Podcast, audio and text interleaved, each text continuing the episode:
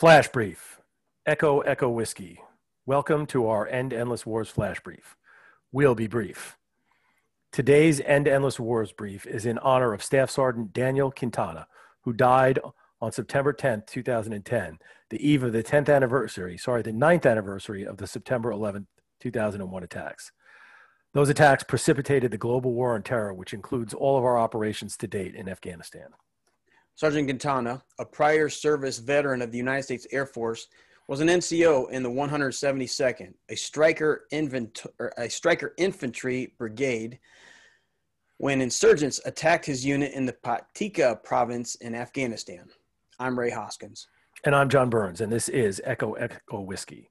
Ray, you were trained as a combat rescue specialist, so you know something about combat. I was trained as an infantryman. I think I know something. So, in your opinion, when is an enemy most likely to attack?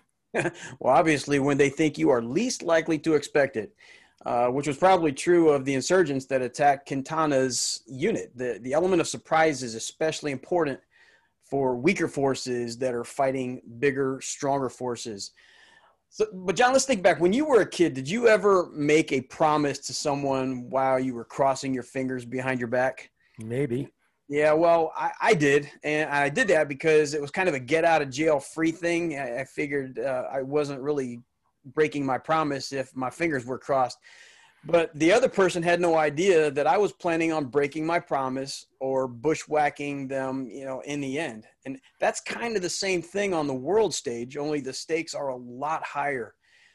And that leads us to our to our, our third principle here of of uh, realism and restraint, and that's that states can never, never be 100% sure of the intentions of other states.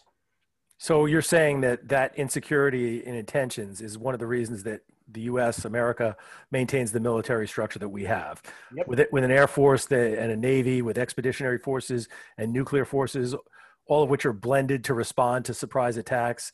Uh, and states know that we have this capability, so therefore they're deterred from doing that. And that's why we right. have the intelligence services, both civilian and embedded in the military, to prevent things like other another Pearl Harbor type surprise where one state attacks us and and destroys some of our capability.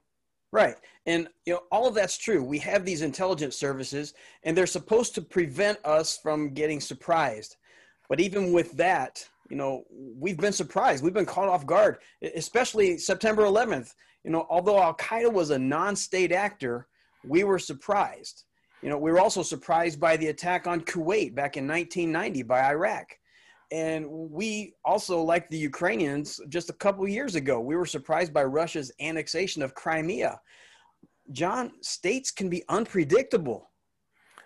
So, thinking about that, uh, back in 2000, 2001, we were unable to predict just how much the Afghan government under the Taliban back then, um, and how much their support of Al Qaeda combined would affect us. Right. I'm thinking about how this would apply to ending the endless war in Afghanistan. Well, as you know, as we've already talked about it, you know, is is Afghanistan, even if the Taliban did return to power or does return to power, are they likely to be a serious, and I mean serious, this existential threat to the United States? No, obviously not. I mean, the soldiers in their army and police forces can barely tie their shoes.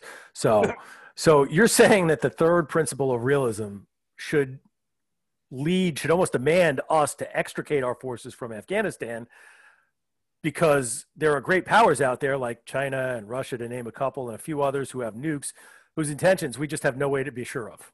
Absolutely. I, I, you know, honestly, think about this. Right now, we are focused looking at the left hand when over here on the right hand you might have other major powers that are that are they've got their fingers crossed behind their back we don't know what they're up to because we're focused on looking at something else we need to pull out of these these ridiculous silly little endless wars and put our focus back on what is the existential threat and that's the other major powers that are surrounding us in this world you know i think most realists would agree with that I, think I see your point. You're saying that if we could get out of Afghanistan sooner rather than later, that fewer American lives would be at risk there. In fact, the, the, the loss of American lives in Afghanistan would stop. But on top of that, the great powers out there would notice that our force structure and military posture has changed and it's once again fully focused on unpredictable state actors and not minor insurgents in a country halfway around the world. Right. Uh, that's that's how I see it. I see it as as they would see that we're now focusing on them. They can't be operating in a in a covert operation in a covert way anymore because we're watching now. Well, you make sense to me, Ray, and I think once again we're going to have to ask folks to help us out to make a difference. So, John, what can they do?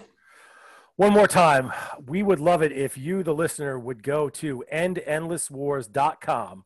That's all one word for endendlesswars.com and click on the Tell Washington link.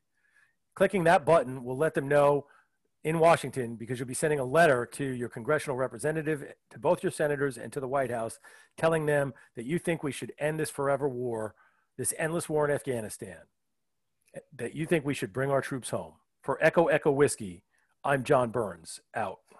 Ray Hoskins, out.